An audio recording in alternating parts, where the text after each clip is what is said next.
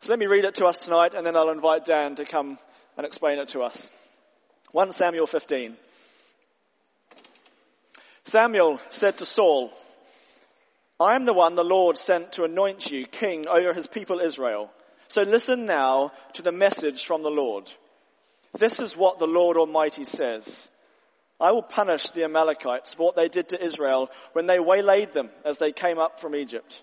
Now go, attack the Amalekites and totally destroy everything that belongs to them. Do not spare them. Put to death men and women, children and infants, cattle and sheep, camels and donkeys. So Saul summoned the men and mustered them at Telaim, 200,000 foot soldiers and 10,000 men from Judah. Saul went to the city of Amalek and set an ambush in the ravine.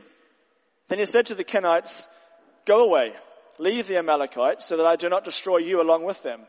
For you showed kindness to all the Israelites when they came up out of Egypt. So the Kenites moved away from the Amalekites. Then Saul attacked the Amalekites all the way from Havilah to Shur to the east of Egypt. He took Agag, king of the Amalekites, alive, and all his people he totally destroyed with the sword. But Saul and the army spared Agag and the best of the sheep and cattle, the fat calves and the lambs, everything that was good. These they were unwilling to destroy completely. But everything that was despised and weak, they totally destroyed. Then the word of the Lord came to Samuel. I am grieved that I have made Saul king because he has turned away from me and has not carried out my instructions.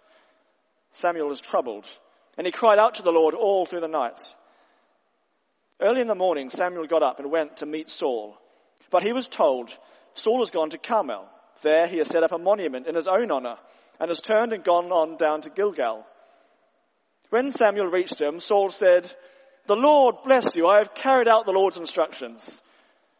But Samuel said, What then is this bleating of sheep in my ears? What is this lowing of cattle that I hear? Saul answered, well, the soldiers brought them from the Amalekites. They spared the best of the sheep and cattle to sacrifice to the Lord your God. But we totally destroyed the rest. Stop, Samuel said to Saul. Let me tell you what the Lord said to me last night. Tell me, Saul replied. Samuel said, although you were once small in your own eyes, did you not become the head of the tribes of Israel? The Lord anointed you king over Israel. And he sent you on a mission saying, go and completely destroy those wicked people, the Amalekites. Make war on them until you have wiped them out. Why did you not obey the Lord? Why did you pounce on the plunder and do evil in the eyes of the Lord? But I did obey the Lord, Saul said. I went on the mission the Lord assigned me. I completely destroyed the Amalekites and brought back Agag, their king, the soldiers took sheep and cattle from the plunder, the best of what was devoted to God, in order to sacrifice them to the Lord your God at Gilgal. But Samuel replied, Does the Lord delight in burnt offerings and sacrifices as much as in obeying the voice of the Lord? To obey is better than sacrifice, and to heed is better than the fat of rams. For rebellion is like the sin of divination, and arrogance like the evil of idolatry. Because you have rejected the word of the Lord, he has rejected you as king. Then Saul said to Samuel, I have sinned. I violated the Lord's command and your instructions. I was afraid of the people and so I gave in to them. Now I beg you, forgive my sin and come back with me so that I may worship the Lord. But Samuel said to him, I will not go back with you. You have rejected the word of the Lord and the Lord has rejected you as king over Israel. As Samuel turned to leave, Saul caught hold of the hem of his robe and tore. Samuel said to him, The Lord has torn the kingdom of Israel from you today and has given it to one of your neighbors, to one better than you. He who is the glory of Israel does not lie or change his mind, for he's not a man that he should change his mind. Saul replied, I have sinned, but please honor me before the elders of my people and before Israel. Come back with me so that I may worship the Lord your God. So Samuel went back with Saul and Saul worshipped the Lord. Then Samuel said, bring me Agag, king of the Amalekites. Agag came to him confidently, thinking surely the bitterness of death is past. But Samuel said, As your sword has made women childless, so will your mother be childless among women. And Samuel put Agag to death before the Lord at Gilgal. Then Samuel left for Ramah, but Saul went up to his home in Gibeah of Saul. Until the day Samuel died, he did not go to see Saul again, though Samuel mourned for him, and the Lord was grieved that he had made Saul king over Israel. Do I wonder who uh, remembers this?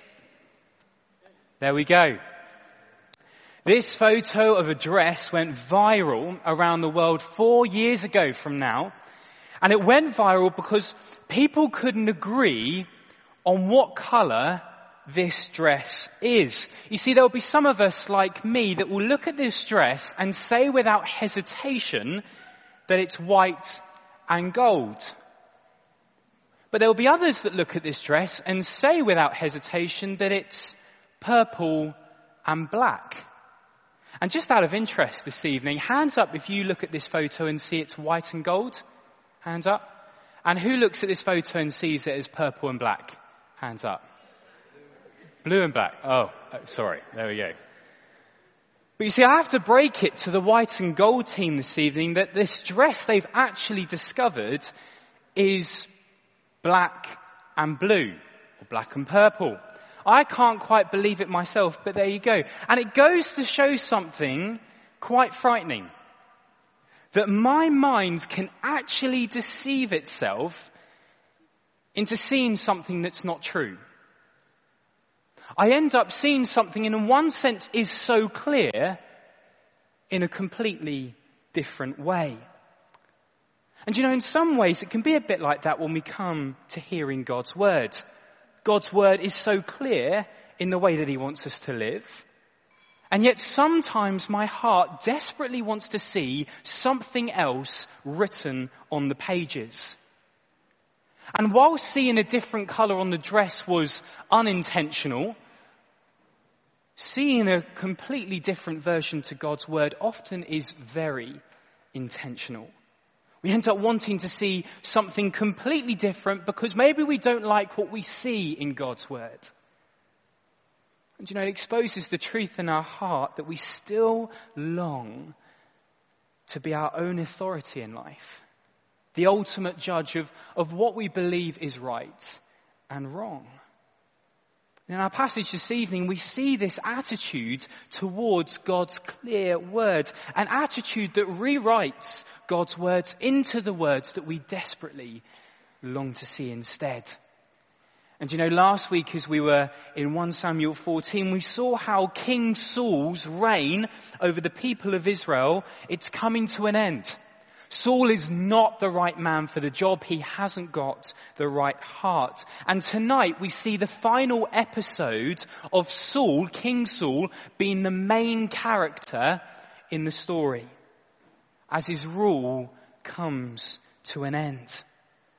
And tonight, as we go through our passage this evening, I've got three points as we explore it together. And the first one is a clear word a clear word. You see, we see at the start of our passage, God's word through the prophet Samuel comes to Saul. Look with me at verse 3. Now go, attack the Amalekites and totally destroy all that belongs to them. Do not spare them. Put to death men and women, children and infants, cattle and sheep, camels and donkeys. Now, do you know, maybe we hear this command given to Saul, and maybe we really struggle to hear such a destructive, such a harsh, such an overwhelming judgment pronounced on everyone that was an Amalekite. But you know, we must know this evening that the Bible is not sanitized for our own comfort and our enjoyment. It's recording actual history actual historical events. And we must understand the context of this. You see, this is not a rash, it's not a sudden decision by God just to wipe out everyone who is an Amalekite. This was something that was promised way back in Exodus. as the people came out of Egypt. And in Deuteronomy, a couple of books later, God again remembers the people of the promise that he made. And in Deuteronomy 25, God says this, Remember what the Amalekites did to you along the way when you came out of Egypt, when you were weary and worn out. They met you on your journey and attacked all who were lagging behind. They had no fear of God. When the Lord your God gives you rest from all the enemies around you in the land he has given you to possess as an inheritance, you shall blot out the name of Amalek from under the, from under heaven. Do not forget. That's what God says in Deuteronomy. You see, the Amalekites were unmerciful enemies on the people of Israel. There are people that did not fear God. And God promised his people that one day the Amalekites would see judgment for the way that they had treated God and the way that they treated his people. And you know, it reminds us of the sobering fact, as it says in Genesis chapter 18 verse 25, God is judge of all the earth. All of it. And you know, whilst today God's people are made up from every nation, every tribe, every tongue. It is a beautiful picture what God is doing in every nation. Whilst God's people, there is no ethnic division today. God is still judge of all the earth. That hasn't changed. And not only that, but God cares about the way that God's people suffer at the hands of their enemies. And we know that one day He promises to hold to account all those that have opposed God and his people. And so in these opening verses of chapter, of this chapter, we see it's a hard word from God. But it's a clear one.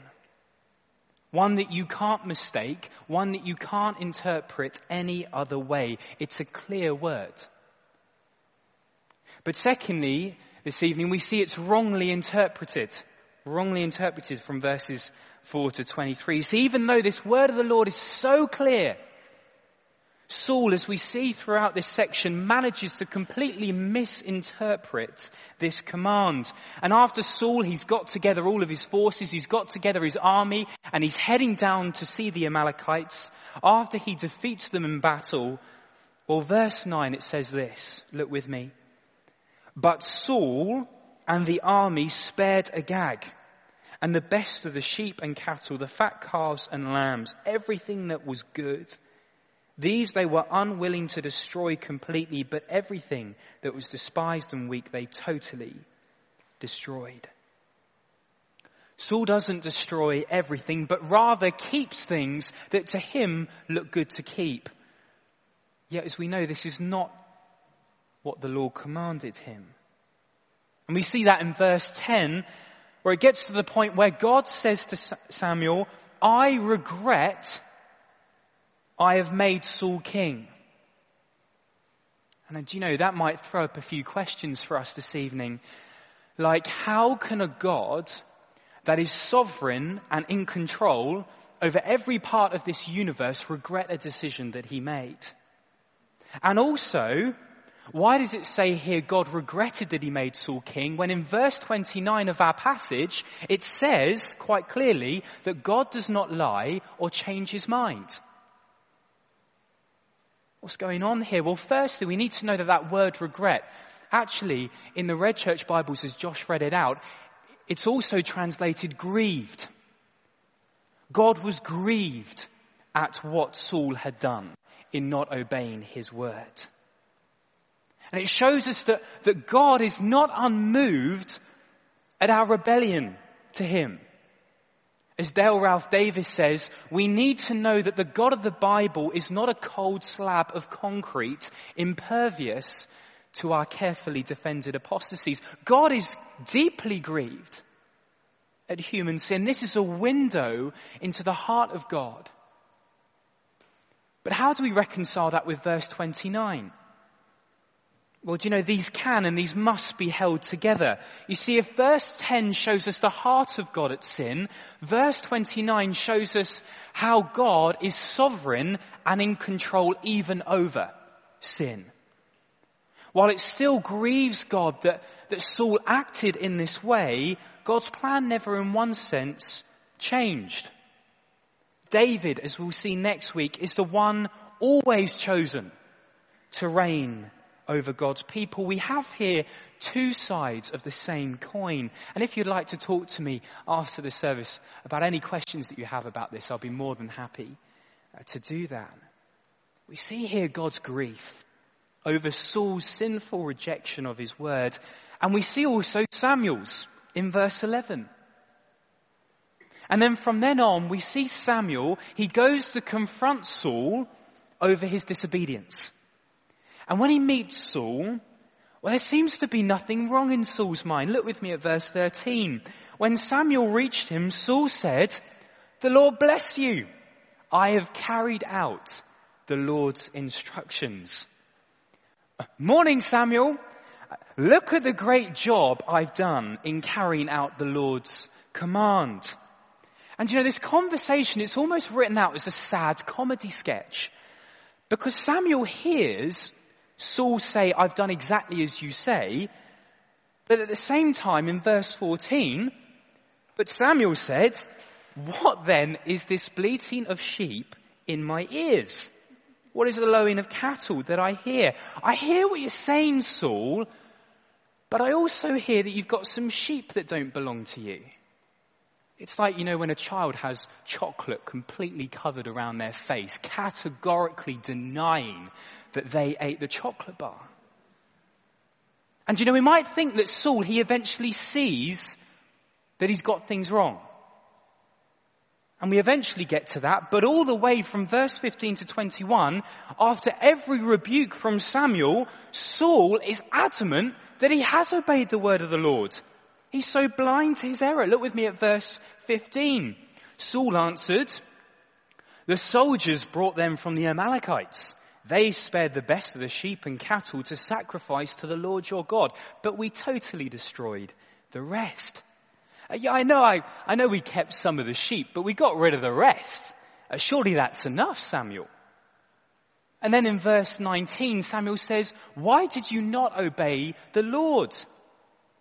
And then again in verse 20, Saul replies, but I did obey the Lord.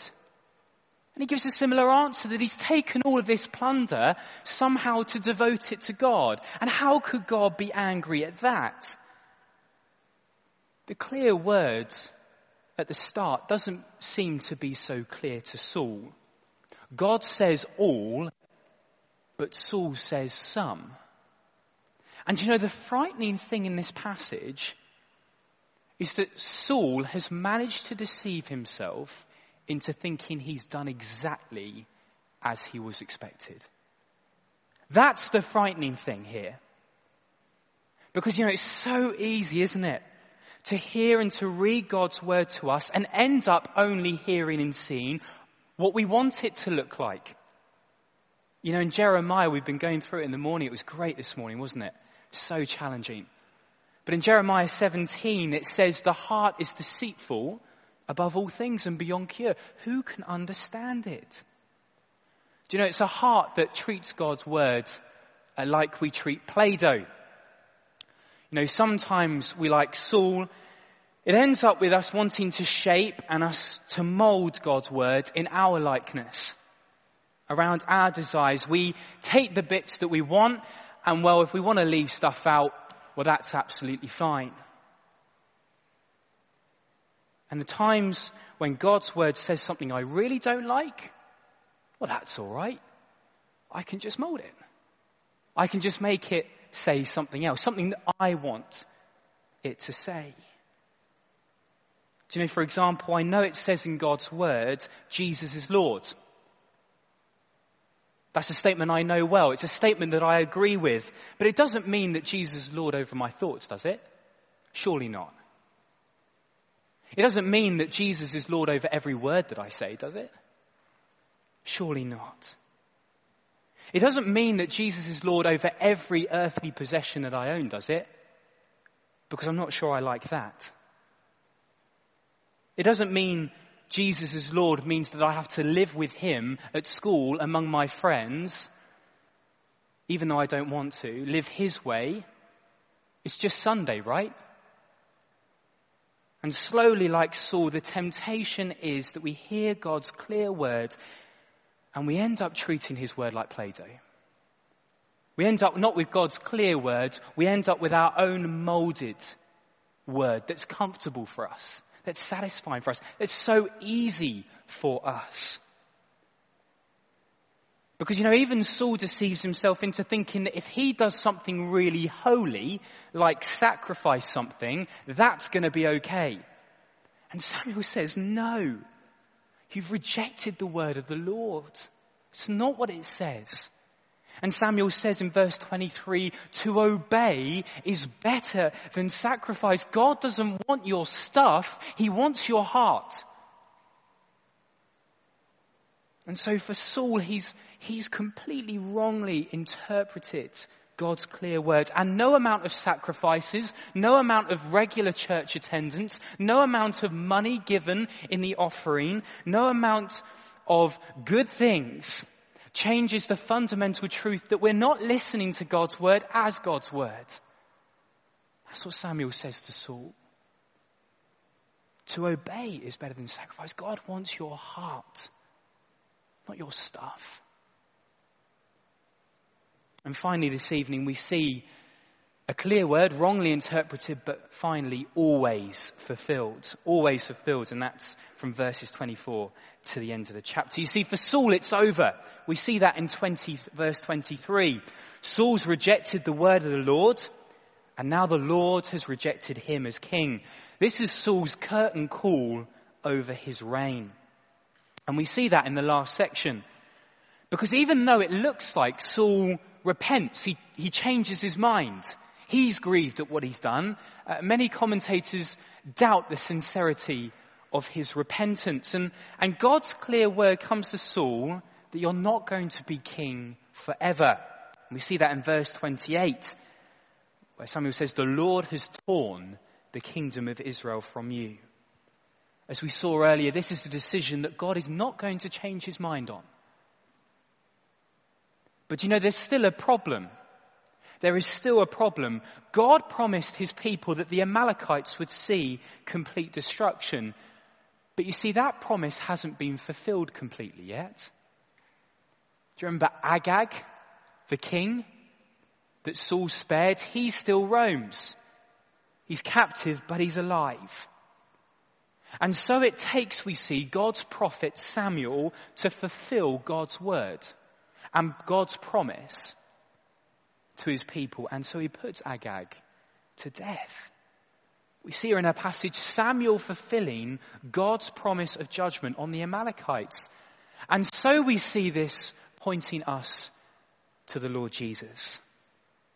The Lord Jesus who is the yes and amen to all of God's promises who is the fulfillment of God's promise of mercy. We need to remember to this world that tonight, whoever we are, whatever we have done, Jesus says that those who come and follow him, those that turn to him and trust him, those that call him Lord, will be made spotless. Their sin washed away forever by his blood poured out for us. But Jesus is also the fulfillment of God's promise of judgment. As we see in Acts chapter 17 verse 31, it says, For he has set a day when he will judge the world with justice by the man that he has appointed. He has given proof of this to everyone by raising him from the dead. Jesus is God's promise of judgment. Now, we had a, newcomer's afternoon tea just before here, and Andy read to us about what's coming up in the future. And the future is Revelation, when Christ comes and every eye will see him in all of his glory. Every tongue will have to confess that he is Lord. That's his promise to us, his people today. He will come again. And Jesus will and Jesus has fulfilled all of God's promises. Not one word will fail.